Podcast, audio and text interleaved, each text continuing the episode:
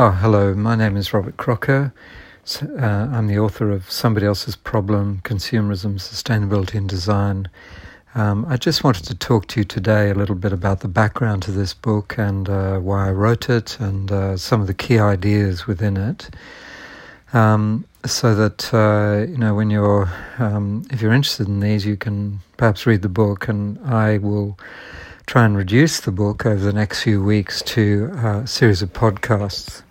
So, um, so I'll start by talking about uh, the reason why I wrote it. Um, for a long time, I've been teaching at the University of South Australia in Adelaide, um, uh, a uh, in a program, uh, a kind of a Masters of Sustainable Design, and um, my uh, concern was that I was getting some very clever young designers enrolling from. Uh, it was a cross-disciplinary course, so there was designers from all fields of design, but they all seemed to associate um, sustainable design or designing for sustainability with this idea that the individual could really make a difference. Not just the individual designer, and I agree the individual designer can make a great deal of difference, but um, with uh, the idea that the consumer can uh, choose uh, the greener product, the greener building, and then everything will be different in the world. This is um, a belief that's very strong and very persistent, what is sometimes called consumer responsibilization or consumer individualization. Uh, the other concern I had was the way that they had very little idea how we, um, you know, our products and the, the products they were designing quite often um, link directly to uh, the larger systems that are responsible for our environmental problems and ultimately for climate change. And this got me um, thinking very much about uh, the history of this problem and also um, about the nature of consumption itself and its power over us and the way that it seems to be driving the whole economy now. Um, and the economy towards greater greater uh, environmental problems rather than solutions. So um, I suppose the way I perceive this problem is that uh, we we have a natural tendency to individualize. We we see um, something we buy as ours. We own it. The food we buy, we go to the supermarket, we select things, we bring it home in the car, perhaps, or on our bicycle, or on foot, and uh, we see this food uh, as being ours to eat. And we have very little idea where it comes from, um, the pesticides used to grow it, the fertilizers used, the very large systems uh, involved, trucking, warehousing, etc. And we don't really understand how vulnerable we are because we think that if we pay for something, that gives us the right to use it, and therefore everything will be fine because somebody else is going to solve the problem if there are any problems down the track. Unfortunately, um, uh, when we look behind the curtain, often there is more problems. so, so um, somebody else in this case, uh, the poor benighted farmer, uh, perhaps over in Tasmania growing your potatoes, um, or if you're in London in East Africa, um, you know, you, you, you have very, very little understanding of how this system works. A lot of it is not transparent. It's hidden from you.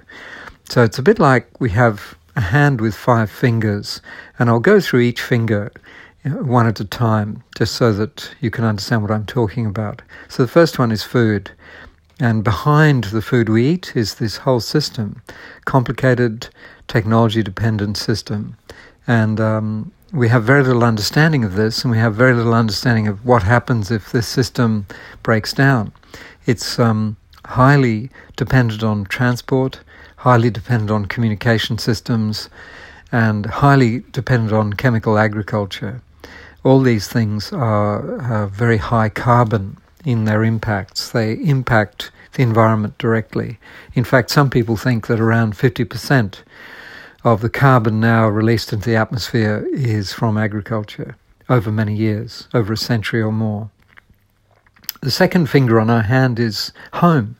We, we spend most of our life buying the home we need, renting it, um, working to supply the money we require to um, stay in our homes and um, you know that we the materials, the energy, the water, sewage systems, gas systems, etc., that keep us comfortable, um, uh, really fade into the background. It's our home, and we identify with it. It reflects upon our social standing, our status, and um, we um, we would hate to lose it in any way in a natural disaster or something because it's very much part of ourselves.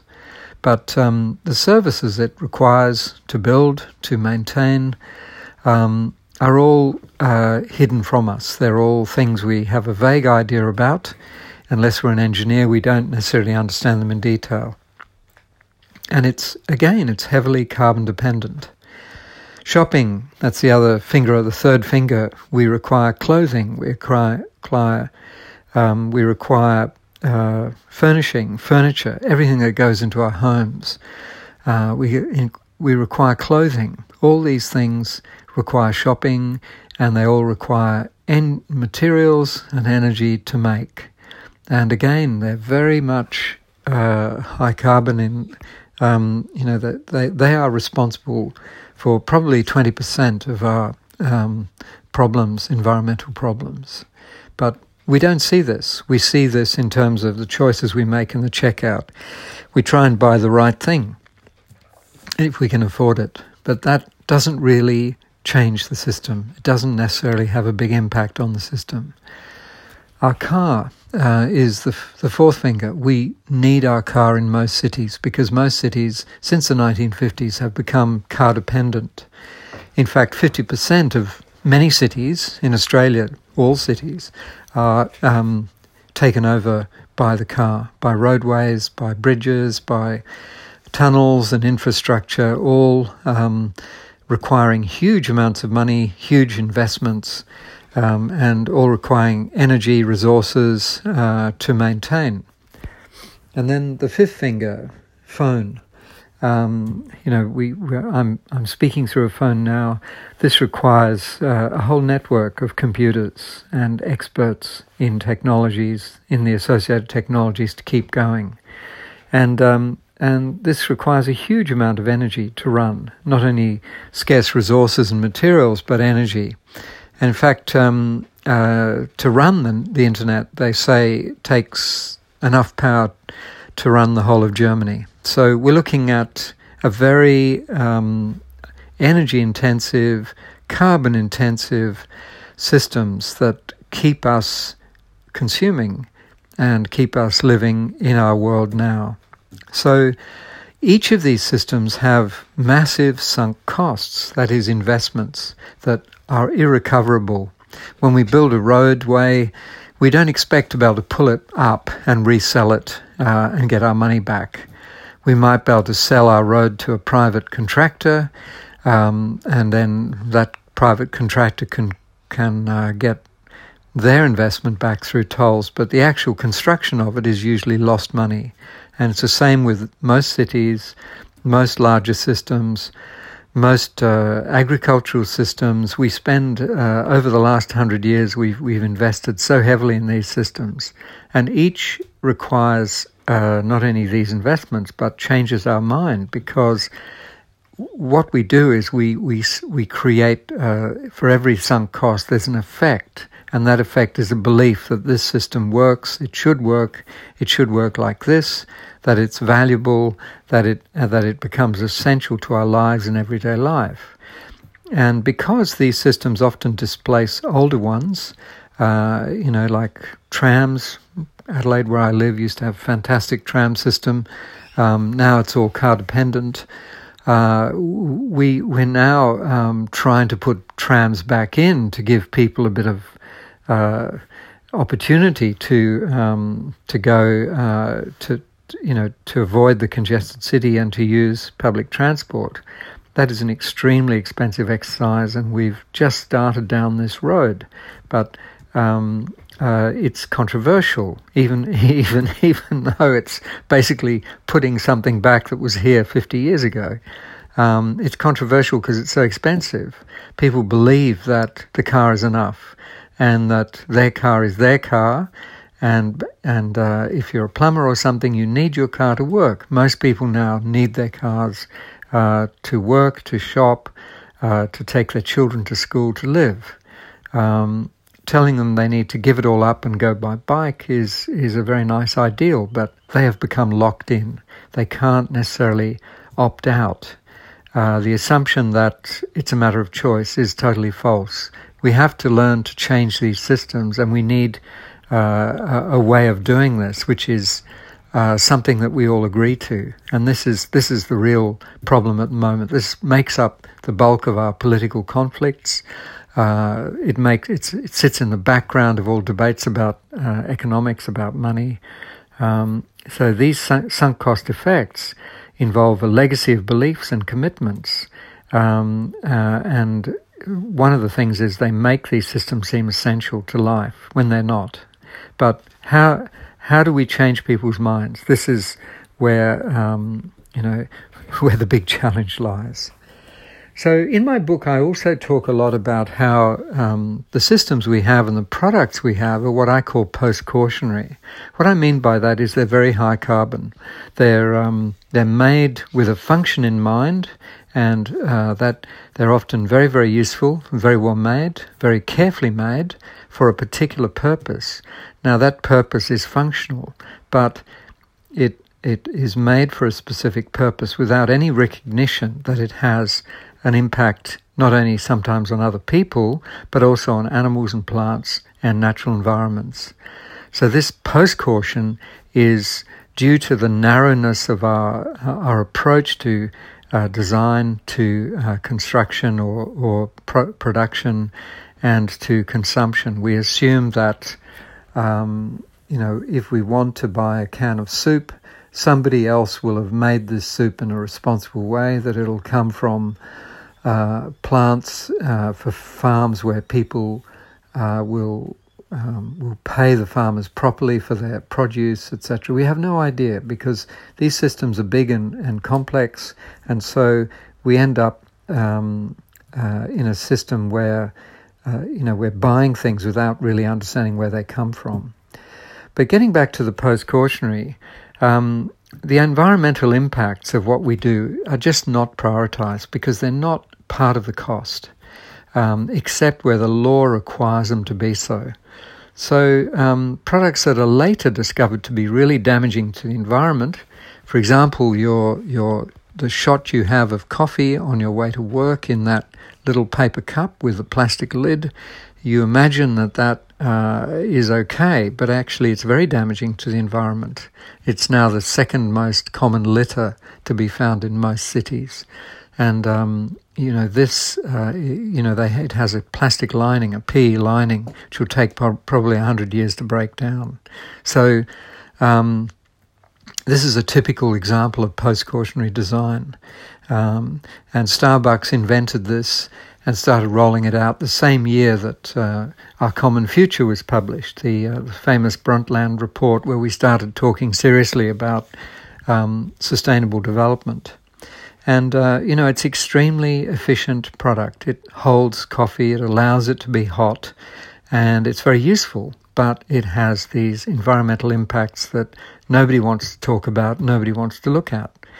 So what happens is that um, you know, the, the, it's an extremely efficient product, and so it's very it becomes cheaper and cheaper because people learn to make them more efficiently, and um, and this is what Stanley Jevons in the 19th century meant by his famous paradox that when we become more efficient at making something, at providing a service, it becomes cheaper, and we therefore end up consuming more. And this has been found again and again in different examples. For example, uh, um, about 20 years ago or 15 years ago, the Dutch government um, decided to give everyone uh, more sustainable lighting, lighting that was more eco efficient. And they would phase out the old incandescent globes. And when they did this, um, they were assuming that a huge amount of power would would be saved, and they found only about half as much uh, power as they had projected to be saved was being saved. So they went and investigated, and they found that um, most most consumers, because suddenly their power was so much cheaper were putting in more lighting, more lighting because they had effectively suddenly got a discount for their power. So uh, there's another aspect to this which is often ignored and which is really worthwhile emphasizing. Um, when we lower costs through driving up efficiency, uh, we end up lowering the margins of the producer and the businesses. This means that um, you know when you effectively lower the cost of something, you're you're actually driving down the margins of the provider. So the power company is worried because they're getting less money.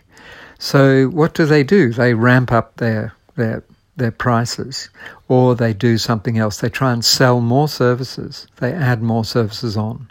So the, the typical response to this problem is to increase the volume for sale, to shorten the lifespan of what you're selling, to increase the variety of what you're selling. Go into IKEA and you'll see, see what I mean. There'll be the um, Copenhagen this, the Oslo this, and it'll all be in a set and they'll be all matching matching things. the idea is to get you to buy the whole set so everything matches. This is the uh, interior designer's dream. Unfortunately, um, this again generates more consumption.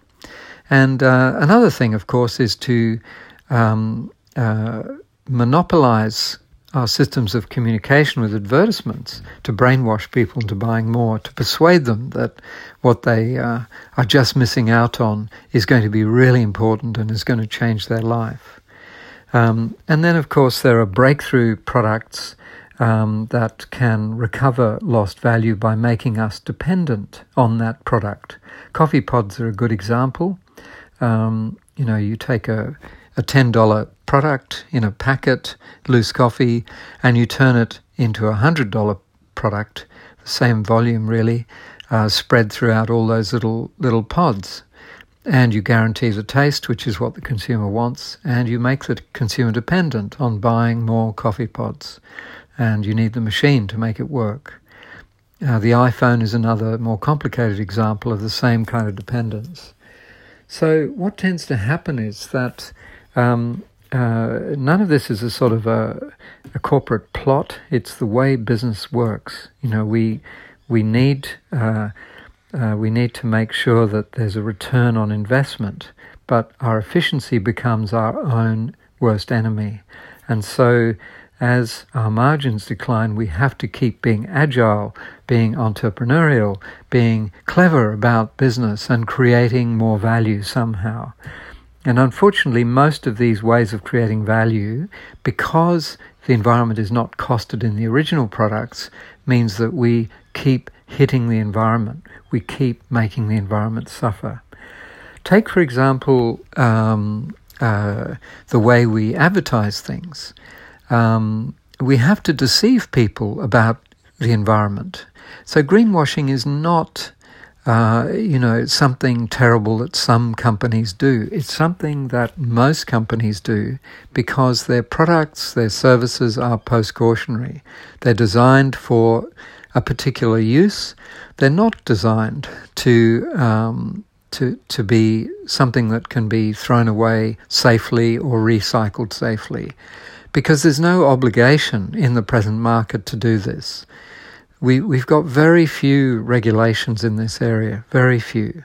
So, for example, an advertisement will tell you that um, a hybrid car has zero emissions, which is nonsense. Um, in fact, it has probably more emissions in its um, manufacture than a normal car, a normal small car. It, you know, advertisements will tell you that SUVs are friends to nature because you can get an SUV and you can go out into places where roads are really bad. This is nonsense. So um, we cannot admit that almost every product we use is bad for the environment and sometimes bad for you. We must talk up the benefits and we must believe in what we're selling. So business people, in a way, are caught in this uh, continuous sort of um, dilemma. They must promote their products also, they must, in a way, overlook the damage that these products inevitably must cause somewhere along the supply chain. So, um, uh, and to sell the product, they must promise that that product is going to make a difference to the consumer's life. And this means that the good life the consumer hopes for, that is, uh, an adequate life, a, a decent life, has to be pumped up into the good life that can only be enjoyed after the purchase of the product that's being sold. So we must keep thinking of this particular purchase as a key to our future happiness. So, given that most products are made in distant factories, uh, you know, and that they're essentially anonymous, they're produced by designers and engineers, and then tool, the factory's tooled up, and then they're made. They're dead. They're objects. They're just objects. So how do we bring them to life? This is the magic of design and the magic of communication, and branding uh, in a way, smooths over this anonymity and this distance between the consumer and the producer by creating a personality that is then, um, as it were, painted on or covered over or, or um, actually designed into the product. And branding also disguises the product's dependence on systems. So the Maserati is yours to own if you just have your a spare four hundred thousand dollars or whatever, and that uh, that wonderful magical car is beautiful. It's beautifully made. Everything is perfect in it, and by by getting into it, you're going to buy yourself a piece of paradise because it is a luxury item and it implies that it's best in the class. You can't get any better. So if you require a car, by having such a car, your life will be transformed. So the, the advertisement goes. Because luxury is the ultimate standard in any domain. Luxury is continuously changing because it creates a chase and flight system where uh, the rich will buy the luxury product and then the cheaper product will be based like a copy on the luxury product, and then the rich have to find the next best thing. But certain brands will stand the test of time because they're too expensive. The gateway is too expensive for the poor to get hold of, for the rest of us to get hold of. So, branding, in a sense, creates a sense of social position. It creates a sense of social place for the consumer once we have uh, the right brand, we're in the right place. So, what does all this mean for design and for sustainability? Um, so, at the moment, we've really only just started thinking about this stuff. You might say, oh, we've been going on about sustainable systems and sustainable energy for a long time. Well, really, this is because this is easiest. It's easiest to transform our energy systems. It's much harder to actually think about consumption, much harder, because in a sense, um, you know, what we really want to do is to have some sort of magic, magic bullet. Uh, change a power station here, a power station there, or whatever. Change our, our water system, and everything will get better and everything will be fine. And there are uh, optimists who think this is this is great. All we need is um, more efficient systems, more eco-efficient systems, and things get more efficient, more lighter. Uh, they'll have less impact on the world. Unfortunately, um, history does not bear this out. If you look at import figures into the US over the last 20 years or so, you'll find that volumes and weights of things have increased, you know, over 20 or 30 years. Um, people in America are buying more stuff. Even in America, with all its economic problems, they're buying more stuff. Um, and um, they're buying more stuff because they're often buying more volumes of stuff. And now, even though the individual price of these things might be slightly lower than they were over time, this is what happens, relatively lower to incomes, uh, you know, there's more variety and more volumes. And this means that, in a way, this idea that more efficient products can solve the world's problems is ultimately nonsense. We can't rely on technology alone. We have to change um, consumption and we have to reduce the volumes of things people are buying. How do we do this? Well, to start with, we have to really start embedding uh, economic economically we have to start embedding environmental costs into what we produce and what we buy. Otherwise, we are going to end up living in a waste bin, uh, living um, in the worst possible case scenario, and I don't need to go into that really. So um, at the moment, there's very few environmental costs borne by the producer or seller. For example, in Australia, uh, where we have, I, I live in the driest state, in the driest continent in the whole world, South Australia. Uh, much of the state is desert. And as a water user, we have to pay very high water rates. But if I want to open a big mine in the north, if I want to open a huge cotton plantation somewhere in the north, I can dig my water out of the ground for free. The government is going to encourage it because they say, oh, it's going to make jobs, therefore go ahead. So we have got in, in Australia, we have the whole water thing. It's absolutely appalling. We have corruption in the water system where big players will effectively persuade politicians to change regulations behind everyone's backs to get more water for free or more water cheaply. Um, so that to me is very much indicative of what we find in every other area of consumption. We, we're not, we, we claim we're charging the user, but more, more often than not, we're charging only the little user, the little taxpayer, the ones who are easiest to push and bully.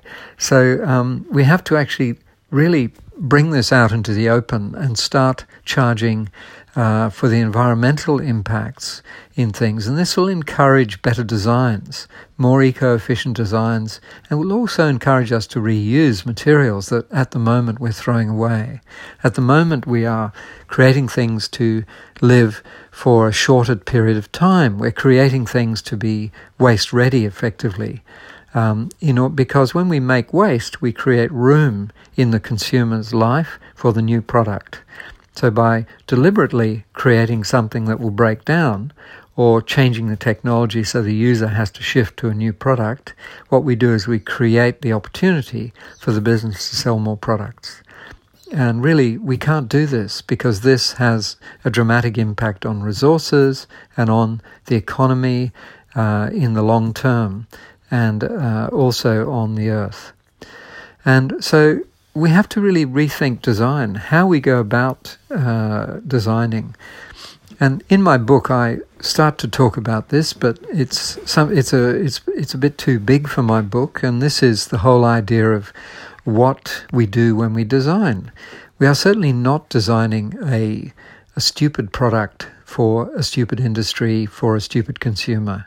It's not just a chain which starts uh, from the mine and goes through in a linear fashion because at every step um, we are designing a relationship. When the man digs, when the man usually uh, digs out uh, um, a material for a mobile phone uh, in Africa, say, um, this has huge impacts on the environment. Um, the the businessman, the business company, the corporation digging uh, those resources out of the Congo or somewhere, um, they are designing a social situation which is going to result, an economic situation which is going to result, an environmental situation which is going to result.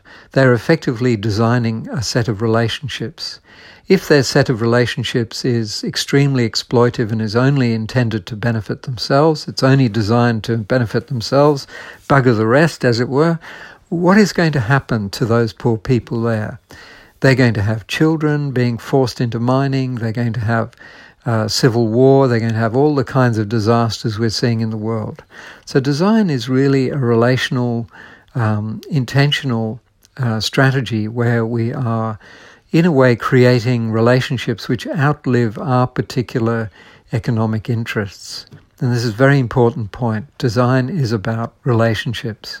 So you go the next step of the stage where you're actually assembling your mobile phone in China uh, you know, we're jumping a few over a few transport things and a few other things. You're getting all these parts from around the world being assembled in China uh, or in Taiwan. Um, again, you're designing a, a, relationship. You're designing a whole series of relationships between the product, the people making it, uh, the consumers of uh, goods in that factory, other things like energy. You're designing the environmental impact of that factory. Uh, you're designing um, uh, the the a whole series of outcomes that you can't just pretend are not there. You're actually you're actually impacting the environment at that point, uh, you know, in the supply chain. When we go further up the supply chain, when you design the mobile phone, if you're designing it to break down in a year, to make sure the battery doesn't last, if you're designing it to have a very short life, where you're deliberately crippling it with uh, um, your your software so that it can't last more than two years, you're designing you're designing it to be replaced. You're designing it to have an artificially shortened life, and you're doing it deliberately. So, in a sense, you're again, you're not really designing. Uh, you're you're denying that you're denying you're denying that you're designing a relationship that covers more than product and person, but you're designing actually for the provider of the service, for the uh, your major clients. You're designing it for the environment in, into which that um, phone will go. You're also designing uh, the waste problem at the end. What are we going to do with this at the end? And you'll find most phones are designed very badly. They're designed internally, they're horrible. They're um, uh, and externally they're too feeble. They break too easily. Internally, uh, almost nothing can be reused without actually melting the whole phone down. It's completely ridiculous. Now, are makers going to change this? Very hard to do because they're competing with each other at certain price points using certain systems. But fundamentally, the problem is they don't understand that what they're doing is post cautionary design. There's no precaution in this at all. They're not looking at relationships, they're not looking at the five fundamental uh, links that design involves. Design, if we look at design as a relationship, it's the user, um, the maker, and often these are people beyond the person actually uh, producing the good, the seller, uh, the consumer, the the setting, the environment into which um, the the good goes, and then finally, um, you know, the the effect on other people, you know, which is also very important all the way along the chain. You see these these five um, relationships played out, you know, and uh, this this lack of awareness of design as relationship building, as relationship creation, is appalling. And you find it in design itself, you find it in business particularly. Tell the designer to do this because we want to make more money. That's great, you know, and obviously businesses have to survive. But if that survival depends upon wrecking a whole country, wrecking that country's water supply, um, you know, you can't you can't really sleep at night and and be proud that you know you're doing something well. Uh, you know, you, you can only do this if you deliberately deny um, what you've actually done. And too many people in business are denialists. They spend their time trying to justify what they're doing.